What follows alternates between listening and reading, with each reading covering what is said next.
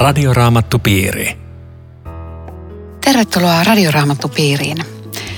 Tänä syksynä todella aloitimme ilmestyskirjan läpikäymisen ja olemme käyneet läpi kolme ensimmäistä lukua.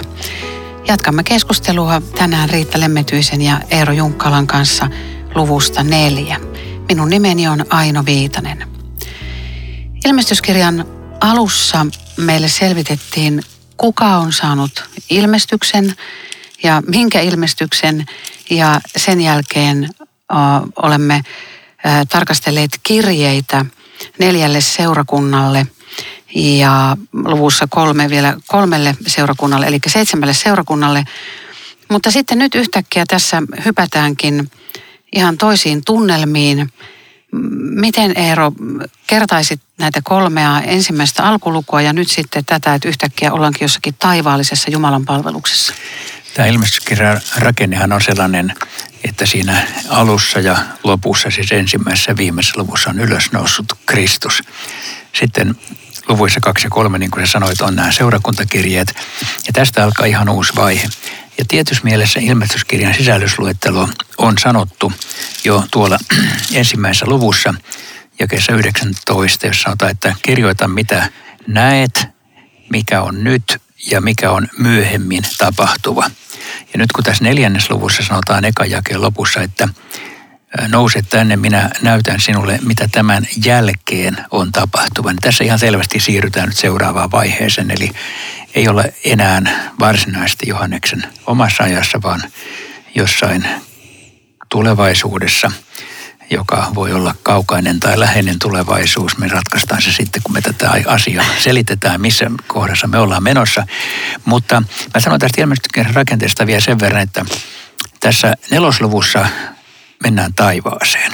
Eli meille Jumala näyssä tai Johanneksen kautta Jeesus kertoo jotakin taivaasta. Viides luku on myöskin sellainen johdatteleva luku. Kuudennessa lähdetään tämmöisiin lopunajan tapahtumiin, aika karuihin lopunajan tapahtumiin, joista muuten Jeesus on puhunut omissa puheissensa jo aikaisemminkin, mitä lopun aikana tapahtuu. Ne on samantapaisia asioita. Sitten kuudennen luvun lopussa ilmestyskirja päättyy ensimmäisen kerran, eli siinä tulee ikään kuin maailmanloppu. Sitten seitsemännes luvussa mennään taas taivaaseen, kahdeksan lähdetään uudestaan lopun näin tapahtumiin. Ja me palataan näihin myöhemmin, mutta mä sanon jo tässä vaiheessa, että ilmestyskirja ei etene siis niin kuin kronologisesti alusta loppuun, vaan että siellä on useaan eri kertaan lopun tapahtumat kuvattu, joka, jos tämä tulkinta on oikea, niin auttaa ymmärtää sitä hiukan paremmin tai välttämään semmoisia väärintulkintoja, että meidän pitäisi etsiä tarkka tapahtumien kulkuja, missä me ollaan nyt justiinsa jämtisti menossa. Mm. Mutta että nyt ollaan tänään neljännesluvussa, joka on, joka on ensimmäinen kerta, näitäkin on useita, jolloin meidät viedään katteleen taivasta. Mm. Ja vielä kuulijoille tiedoksi, että Eero Junkkala on tehnyt myös tähän ilmestyskirjaan oppaan radioraamattupiiriä varten ja siitä saa lisätietoja osoitteessa www.perussanoma.fi. Joo, se ei ollut ihan helppo tehdä, mutta kyllä kirjoitin sen ja, ja itse asiassa oli mun mielestä kyllä tosi mielenkiintoista kirjoittaa. Mutta mennään tätä nelosta katsomaan. Niin, kyllä. Se alkaa, alkaa kauniisti. Taivaan ovi oli auki. Se on, on auki vain, koska Jumala sen avasi. Sitä ei kukaan toinen voi avata. Ja oikeastaan aika puhutteleva, että Jumala on halunnut näyttää meille jotain tuon puoleisesta maailmasta. Eihän hänen olisi ollut pakko sitä tehdä, mutta, mutta hän on halunnut verho, valottaa verhoa, että mihin me olemme matkalla. Niin, hmm. raottaa verhoa. Ilmestyskirjan vierasperäinen sana on apokalypsi ja se tulee, että ver, verho vedetään syrjään sellaista sanasta. Tässä hiukan Hei, mä otetaan kuulijoita mukaan. Kaikilla ei välttämättä ole siellä autossa tai, tai jossakin muualla radio ääressä, niin raamattua käsillä, niin luen kolme jaetta tästä. Sitten näin tämän. Taivaan ovi oli auki ja kuului sama ääni, jonka olin edellisellä kerralla kuullut, kuin olisi torveen puhallettu. Se sanoi minulle, nouse tänne, minä näytän sinulle, mitä tämän jälkeen on tapahtuva. Siinä samassa olin hengen vallassa. Näin, että taivaassa oli valtaistuin ja sillä valtaistuimella istui joku, joka loisti kuin jaspis ja karne oli. Valtaistuinta ympäröi sateenkaaren kaltainen smaragdin värinen hohde. Tässä huomaa, miten Johannes joutuu koko ajan hakemaan jotakin kuvia, jolla jos ehkä vähän voisi kertoa, että mitä, mitä hän näki. Se on ylettömän vaikea, koska kaikki loppuu aina kesken. Mutta tämä on musta puhuttelevaa, että taivaassa oli valtaistuin ja valtaistuimella istui joku. Eli siinä on mun mielestä semmoinen vahva viesti, että Jumala on persoona. Ja filosofian historiassa sanotaan, että Jumala on alkuliikuttaja tai prinsiippi tai joku mysteeri. Ei hän on persona ja tässä hän näyttäytyy hieman jollakin lailla ihmiselle. Joo. Minusta oli myös kiinnostavaa, että valtaistuimella istui joku. Joo. Eli se, se, on, se on tässä vaiheessa ikään kuin joku. Tietenkin tiedämme, kuka hän on, ja, mutta, mutta se on Johannekselle niin kuin hetken joku on siellä. Ja jo, niin kuin sä sanoit, niin hän joutuu etsimään sanoja. Ilmestyskirjassa usein toistuu tämä ja kolme sateenkaaren kaltainen. Eli se ei ollut sateenkaari, mutta se oli kaltainen. Tai jakessa kuusi ikään kuin lasinen meri. Ei siis lasinen meri, mutta ikään kuin. Siis hän näkee jotain tämän kaltaista ja hän, hän joutuu etsimään, mikä sana vastaisi nyt ja. lähinnä, mutta ei se ole just sitä. Ja, ja to, toisaalta sekin puhuttelee, että vaikka hän kuvaa monenlaista taivaasta, niin sitten kun tulee se joku Jumala, niin hän on hyvin pidettyväinen. Ei lähde kuvaamaan yhtään niin kuin miltä tämä näyttää. Riittää, että se on joku. Ja musta on puhuttelevaa, että, että kerran Jumala nähdään, kun hän tänään on kätkössä arvovälineissä. Sen pitemmälle me ei päästä. Mm, sanassahan sanotaan, Jeesus sanoo, että, että, että joka on nähnyt minut, on nähnyt isän. E, Eli meille annetaan Jeesus ja kun me ollaan Jeesus nähty, niin me ollaan nähty isä. Ja sitten tämä sateenkaari tuo mulle semmoisen mieleyhtymän, että äh, vanhaan testamenttiin, että et, et minä en enää vedenpaisumuksella tuhoa ma- maata. Ja, ja sen merkiksi Jumala laittoi sateenkaaren pilveen. Voisiko tämä viitata tähän? Vai onko tämä ihan jotakin hakua muuta?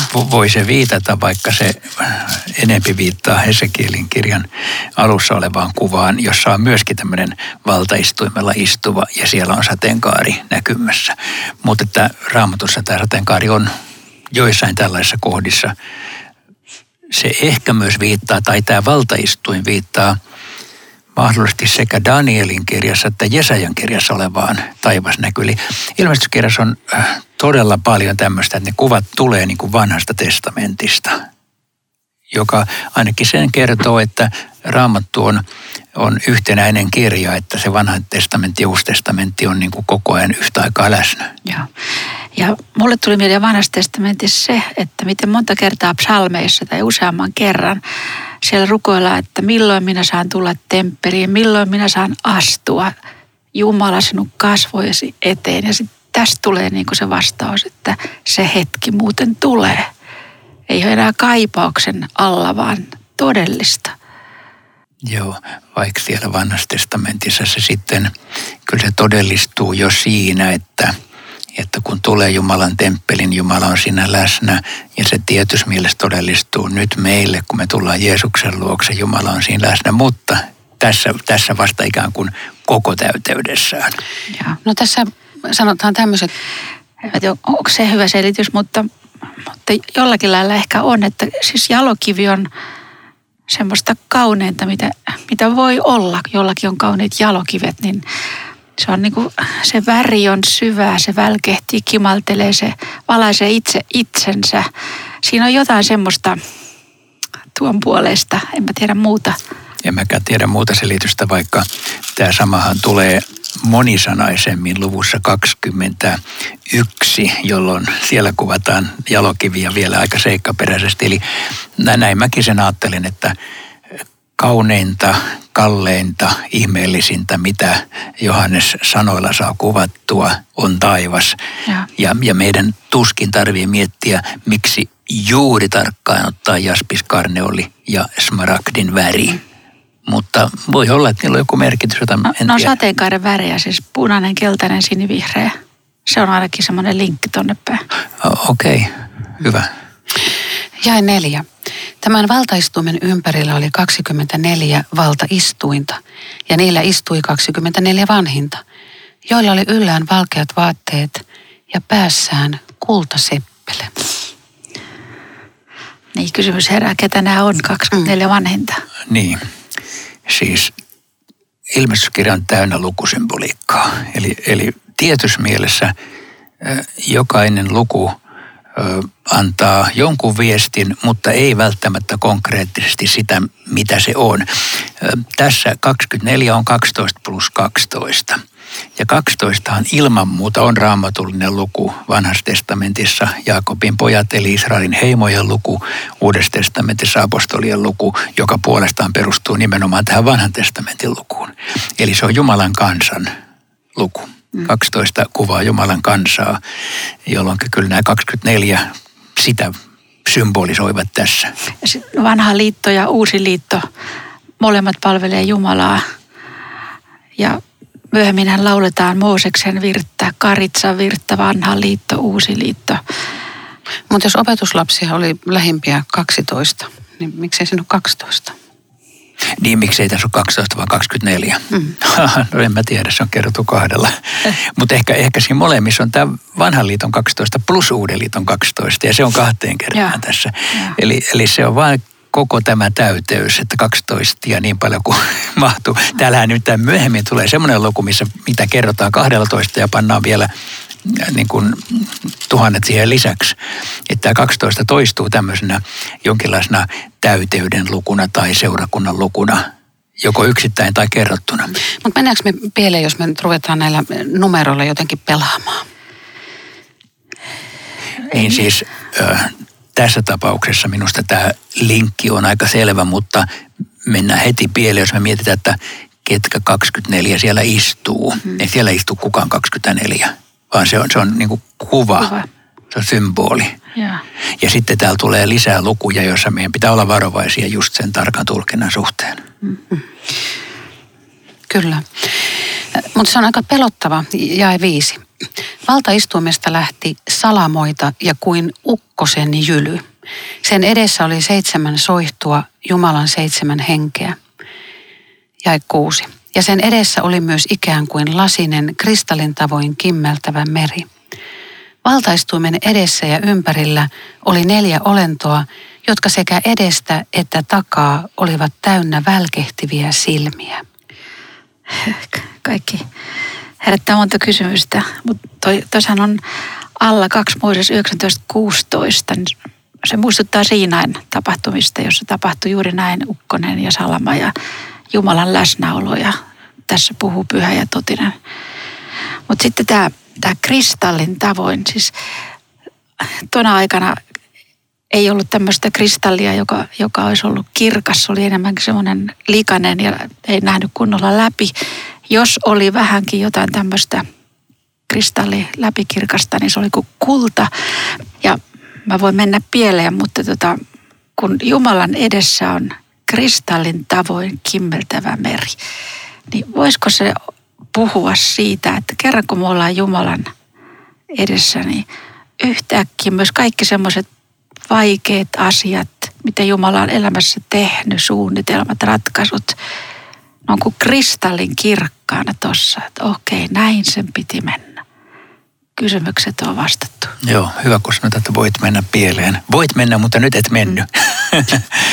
Joo, siis meidän, meidän tulkintamme on usein tällaista ilmestyskirjan kohdalla, että me, me emme tiedä, mutta me aavistelemme. Ja musta toi kuulosti hirveän hyvältä, että, että koska jokin kuva siellä, siellä on ja, ja tästähän tulee se laulukin kristallivirta, Joo. joka sitten vie ajatukset hyvin kauniilla tavalla taivaaseen. Mun tulee sellainen ajatus, että, että kun sanotaan, että merta ei enää ole.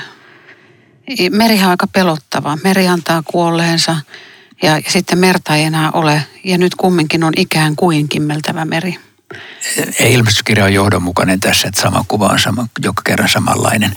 Se meren pelottava vaikutus on Israelissa selkeä juttu, että se, on, se ranta on semmoinen, että siellä on laivat aina haaksirikkoutunut, kun sen on sitä ja, sellaista dyyniä koko, koko se ranta. Että se ei ole mikään, Israelille ei meri ole sellainen, että sitä pääsee lähtemään jonnekin, vaan se, se on tällainen uhka. Ja, ja, mutta sitten Mooses kumminkin sai sen meren Jumala aukasi sen Joo, se on meren. ihan meren ja, mutta jotenkin tämä meri, merisymboliikka niin kuin tässä herää. Joo, mutta, mutta, tässä, mutta tässä se on siis kylläkin kaunis meri nyt sattuu olemaan. Tämä on Radioraamattu Piiri. Ohjelman tarjoaa Suomen raamattuopisto. www.radioraamattupiiri.fi Jatkamme keskustelua Riitta Lemmetyisen ja Eero Junkkalan kanssa ilmestyskirjan luvusta neljä. Minä olen Aino Viitanen. Jae seitsemän. Yksi muistutti leijonaa, toinen nuorta härkää, kolmannella oli kuin ihmiskasvot ja neljäs näytti lentävältä kotkalta. Nämä oli siis valtaistuimen edessä ja ympärillä olevat neljä olentoa, jotka olivat sekä edestä että takaa täynnä välkehtäviä silmiä ja muistuttivat näitä eläimiä. Sitten jakeessa kahdeksan vielä lisätään, että, että näillä neljällä olennolla oli kullakin kuusi siipeä, jotka olivat molemmilta puolin täynnä välkehtäviä silmiä. Sitten he tekee myös jotakin, mutta, mutta mitä tämä heidän kuvauksensa? Joo. Mä katson Eeroa. Ai katot vai? Joo, siis tätä aika usein on selitetty, että tässä olisi niin kuin neljän evankelista, Mattias, Markus, Luukas, Johannes, symbolit. Mä luulen, että se on pikkusen mielivaltainen selitys. Pikemmin ajattelisin, että tässä olisi koko luomakunta edustamassa, ylistämässä Jumalaa.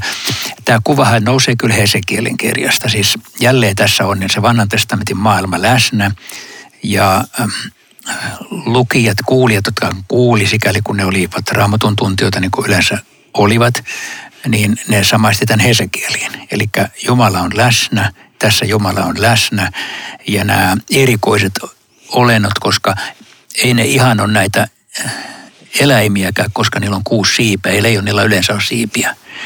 Jotenka se on jonkinlainen symbolinen kuva, joka voisi tarkoittaa luomakuntakin ylistää Jumalaa. En tiedä, miten tämä teiltä kuulostaa. Leijona on niin kuin luomakunnan kruunu ja kotka olisi linnuston se ylväin ihminen luomakunnan kruunu ja sitten tämä härkä oli uhri ja kotieläin. Siihen sopisi hyvin niin kuin edustus, siis koko luomakunnan edustus on tällä lailla läsnä. Mutta tämähän on jännä tämä täynnä välkehtiviä silmiä. Mitä se tarkoittaa? No sen, sen verran mä oon tota, ottanut selvää, että antiikin ihminen ei ihmetellyt tällaista kohtaa, koska kun hän- hän katsoi tähti taivaalle, niin se oli hänelle kaikki näkevä Jumala. Jos haluttiin Jumalan kaikki näkevyyttä kuvata, niin se oli just tähtiä, jotka, jotka tuhansia, kymmenet tuhannet välkehti taivaalla. Että, et, et, tota, kuvaisiko se just tätä Jumalan kaikki näkevyyttä? Ainakin silloiselle ihmiselle se oli, ei herättänyt niin kysymyksiä kuin, kuin meille tänään. Mulle tulee taas tuosta semmoinen ajatus, kun psalmeissa sanotaan, että, että kiitä Herraa ja ylistä Herraa kaikki taivaan joukot. Eihän me tiedetä, mitä, mitä kaikkea siellä taivaassa on. Se voi edustaa luomakuntaa, kaikkea sitä, mitä Jumala on luonut, mutta siellähän on kaikki kerupit, serafit, mi- mitä kaikkea ihmeellisiä taivaan joukkoja siellä onkaan, jotka palvelee Jumalaa hänen valtaistuimensa edessä. Et siellä, on, siellä on kaikki. Ja, ja se, mitä he tekevät, niin on tärkeää. Tässä sanotaan, että taukoamatta päivin öin nuo olennot lausuvat. Pyhä, pyhä, pyhä on Herra Jumala, kaikki valtias. Hän oli, hän on ja hän on tuleva. Tässä on tämä kolminkertainen pyhä ja sitten tämä oli, on ja hän on tuleva. Ja sitten sanotaan, että aina kun nämä olennot ylistää ja kunnioittaa ja kiittää, niin, niin silloin nämä 24 vanhinta heittäytyy maahan sinne valtaistuimen eteen ja asettaa ne omat seppeleet sinne valtaistuimen eteen. Eli se kuvaa sitä, että se ei ole niiden, niiden kunnia eikä niiden seppele, vaan ne jotenkin luovuttaa ne takaisin, ne seppeleet, jotka he ovat saaneet niin Jumalalle. Tässä, tässä tapahtuu tämmöinen niin kuin Jumalan suuri ylistys siellä taivaan salissa. Tästähän on muuten vedetty semmoinen johtopäätös, kun nämä taukoamatta ylistää, että voi miten pitkä veteestä. Et mä en ole muutenkaan kiinnostunut mistään gregorianisesta kirkkolaulusta ja sitten tuommoinen no, tommonen olisi tulossa. Missä sä tiedät, että siellä on gregorianista kirkkolaulua? se, oli, se oli vähän huumorilla höystetty. Mutta siis se semmoinen näkemys, että taivas on pitkävetes, kun siellä aina ylistetään, niin se on niin hatusta temmattu kuin ikinä voi olla. Ihan hatusta temmattu, kun tässä siinä sanotaan. Joo, joo mutta siis tämä tämmöinen, että se olisi pitkäveteistä. Mä sanon, että kukaan ei ole koskaan ollut vastaavilla laulujuhlilla, kun eläinkunta, ihmiskunta, linnusto, kaikki maailman luodut ylistää Jumalaa ja se roomalaiskirje kahdeksan luomakunta huokaa ja sitten se vapautuu ja sitten se alkaa kiittää. Vitsit, kyllä mä tonne haluaisin mukaan.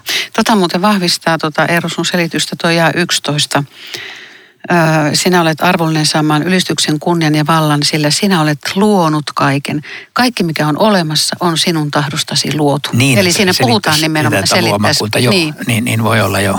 Toi kolminkertainen pyhä, sehän on Jesajan kutsumus näyssä ekan kerran raamatussa nimenomaan kolminkertainen pyhä, pyhä, pyhä, jossa on jopa nähty vanhassa testamentissa tämmöinen kajastus kolminaisuusopista, että niin kuin kolme kertaa Jumalasta sanotaan pyhä. Ja, ja tämäkin on kyllä hieno, että hän oli, hän on ja hän on tuleva. Et siinä varmaan on viittaus myöskin Jeesuksen ennaltaoloon ja Jeesuksen maanpäälliseen elämään ja Jeesuksen tulemukseen. Ja ainahan varmaan nämä tekstit jollakin lailla liittyy myöskin siihen aikaan, jossa Johannes eli. Eli tiedetään, että tona aikana, kun keisari valtasi uusia alueita ja tämmöisiä pieniä kuninkaita ja sitten hänen valtansa alle, niin heidän oli just tehtävä näin, että keisarin kuvan edessä se oma kruunu ja seppele pantiin maahan ja tätä keisaria minä kunnioitan. Että onnellinen se, joka tänään tekee samoin, antaa elämänsä Jumalan käyttöön tässä. Se on. Joo, ilmestyskirjassa tulee myöhemmin semmoinen, että että Johannes kumartaa enkeleitä niin- ja enkelit sanoo, että hei älä, älä meitä kumarra, että mm. kumarra Jumalaa. Mm. Että, että tässä, tässä on myös tämä, että enkelit mm. Jumalaa palvelu. Ne, ne ei ole Jumalan rinnalla eikä Jumalan ö, kanssa tasaveroisia kumppaneita, vaan enkelitkin palvoo Jumalaa. Ilmestyskirja on jollakin lailla niin kuin, vähän niin kuin Uuden testamentin psalttari, että tässä on niin kuin aika paljon tämmöistä ylistystä, että tavattoman monta kertaa puhutaan ylistykseen. Mutta tämäkin on puhuttelevaa. Nämä vanhemmat ylistää Herra, meidän Jumalamme. Ei ole mikään abstrakti, vaan meidän. Meidän ja sinun välillä on suhde. Minun Jumalani, meidän Jumalamme. Häntä me ylistetään. Nyt on pakko, kun me ollaan tämmöisen juhlallisen komean, majesteettisen, hienon taivassalin kuvauksen äärellä, niin on ihan pakko kysyä, että miten teidän mielestä pitäisi suhtautua siihen, kun ihmiset kertoo erilaisista taivaskokemuksista, että he on päässyt käymään ja nähnyt siellä jos jonkinlaista asiaa ja, ja niistä kirjoitetaan kirjoja – niitä mainostetaan, myydään hengellisissä kokouksissa. Miten pitäisi suhtautua tämmöisiin hyvin spesifeihin ja hyvin tarkkoihinkin taivaskäyntikokemuksiin? Jos joku tulee mulle tämmöistä kertoa ja on tullut useitakin kertoja, niin mä oon tällaisessa tilanteessa sanonut, että kiitos Jumalalle, että Jumala on sulle antanut tämmöisen kokemuksen. Se on varmaan vahvistanut sun uskoasi. Joten mä en niin kuin vähättele sitä kokemusta tässä tilanteessa. Silti mä sanoisin noin yleisesti ottaen, että äh, näiden varaan ei voi oikein mitään rakentaa. Ihmisillä on erikoisia kokemuksia. Ähm, ne voi olla siis kyllä ihan Jumalan antamia, mutta voi ne olla jostakin mu- muutenkin tulleet, ikään kuin jopa ihmisen psyykkinen rakenne voi siis tuottaa jotain tällaista. Joka tarkoittaa sitä, että me emme tee niistä oppia. Me emme tee niistä ikään kuin sellaista, että taivas on siis tällainen, koska minä olen nähnyt sen. Vai miten te ajattelette? Joo, mä samoilla linjoilla. Usein tämmöinen mahdollinen kokemus on, mikä se sitten onkin, niin se, se vie ihmisen niin mennessä, että muu ei ole enää mikä, mitenkään merkityksellistä suhteessa, mikä uskon sisältö on. Tulee mieleen Paavali, joka – jolla nyt olisi voinut olla terveisiä kolmannesta taivaasta, tuli, tuli käytyä tässä taannoin. Ja mitä hän tekee, kun hän lähtee Korintoon. En halunnut olla teidän luonalle mitään, julistaa mitään muuta kuin ristiinnaulittu, että se on kuitenkin se ydin, se Ja hän sanoo korintilaiskirjoissa myöhemmin, että tämä tapahtui tämmöinen näky 14 vuotta sitten, ettei niitä hänellä koko ajan ollut. Ja silloinkin Jumala opetti lähinnä sen, että minun armossani on sinulle kyllin. Joo. Et kyllä itsellä on myös se ajatus, että, että jos joku julistaja sanoo, että hän käy taivaassa ja sitten kun tuut tänne sisäpiiriin, niin hänkin sitten pystyy antaa se valla, että sinäkin pääset käymään taivassa, niin kyllä pitäisi aika... No, aika to, tota, toi kuulostaa jo ihan, ihan niin, niin, että, kyllä, että kyllä. pitää Joo. kyllä olla tosi, tosi varovainen. On, on. Et, et vielä jos Paavalia tulkitsee, niin jos vaan oikein, niin oikeassa, niin hän sanoisi näin, että, että nämä kuitenkin tämmöisiä sivujuonteita nämä taivaskokemukset suhteessa ristiinnaulittuun Kristukseen ja Joo, mitä näin hän merkitsee. Sitten tietenkin on, on tosiasia se, että ihminen kauheasti kiinnostuu, että mitä siellä on, koska kun kukaan ei ole sillä tavalla voinut nähdä sitä, ja kun Raamattukin kertoo aika viiteellisesti, niin totta kai se kiehtoo suunnattomasti, että vo, jospa voisin tietää. Mutta kyllä Jumala on tässä meille aika lailla jättänyt tämän asian salaan. Ja onhan se tosi asia, että me ollaan menossa sinne taivaaseen. Mm. Ja, ja kyllähän taivas saa lohduttaa jokaista ihmistä, mutta erityisesti joka on kuoleman edessä, vanhus, jonka voimat hiipuu, vaikean sairauden murtama ihminen – hän saa iloita siitä, että hän pääsee taivaaseen ja sehän on meidän määränpää. Mm. Kyllä ja tässä mielessä varmaan ilmestyskirja itse asiassa aika paljon siitä puhuu, koska ilmestyskirja puhuu hirveästi näistä vaikeista asioista maailmassa. Ja kun ihminen niin kuin tuijottaa niitä, niin sehän joutuu ihan paniikkiin helposti. Niin sen takia että vähän väliä, kun nostetaan yli, että hetkinen, täällä on se todellisuus tätä sun pitää muistaa. Tätä on luvassa. Tätä on luvassa. Jumala ei ole hermostunut eikä menettänyt otetta. Jumalalla on homma hanskassa, vaikka täällä tapahtuisi pahoja asioita. Puhuuko ilmestyskirja taivaan vastakohdasta? Puhuu siellä loppupäässä, mutta ei paljasteta vielä sitä. Muuten ennen kuin aika loppuu, niin tekisi ottaa vielä tämä viimeinen lause täältä, että kaikki mikä on olemassa on sinun tahdostasi luotu kun aika ajoin tulee semmoinen ihminen vastaan, joka kertoo elämän storinsa, joka menee näin, että minä en ollut toivottu lapsi. Kyllä olit. Jumalan tahdosta sinä olet luotu. Syvästi haluttu. Pitää jokaisen meidän kohdalla paikkansa erittäin hyvä tästä. Tämä on muutenkin, mä, mä oon kanssa alleviivannut nämä, nämä sanat. Tässä on jotenkin, jotenkin lohdullista ja mulle ne puhuu yhdessä toisesta asiasta, josta mä nyt en puhu, mutta siitä, että maailman historia on pitkä ja kaikki, mitä tässä koko maailman kaikkeudessa kaikkina näinä vuosimiljoonina on tapahtunut, on Jumalan luomaa. Kaikki. Mm. Muuten tämä, tämä taivaan ylistys, niin tota, Eero, sä kun toimitat liturgiaa, niin – totisesti on oikein ja arvollista. Niin, se on otettu tästä. Joo, tässä on tämä teksti elää liturgiassa. Radioraamattupiiri. Kiitos ystävät jälleen seurasta.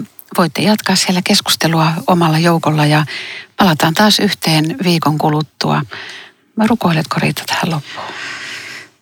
Herra Jeesus, me kiitämme tänään siitä, että sinä avasit meille tämän taivaan oven. Ja jokainen, joka sinuun turvaa, pääsee siitä sisälle. Ja siellä jopa odotetaan meitä. Anna meidän säilyttää tämä kallisarvoinen lahja ja pitää siitä kiinni aina elämämme viimeiseen hetkeen saakka. Amen. Radioraamattupiiri. www.radioraamattupiiri.fi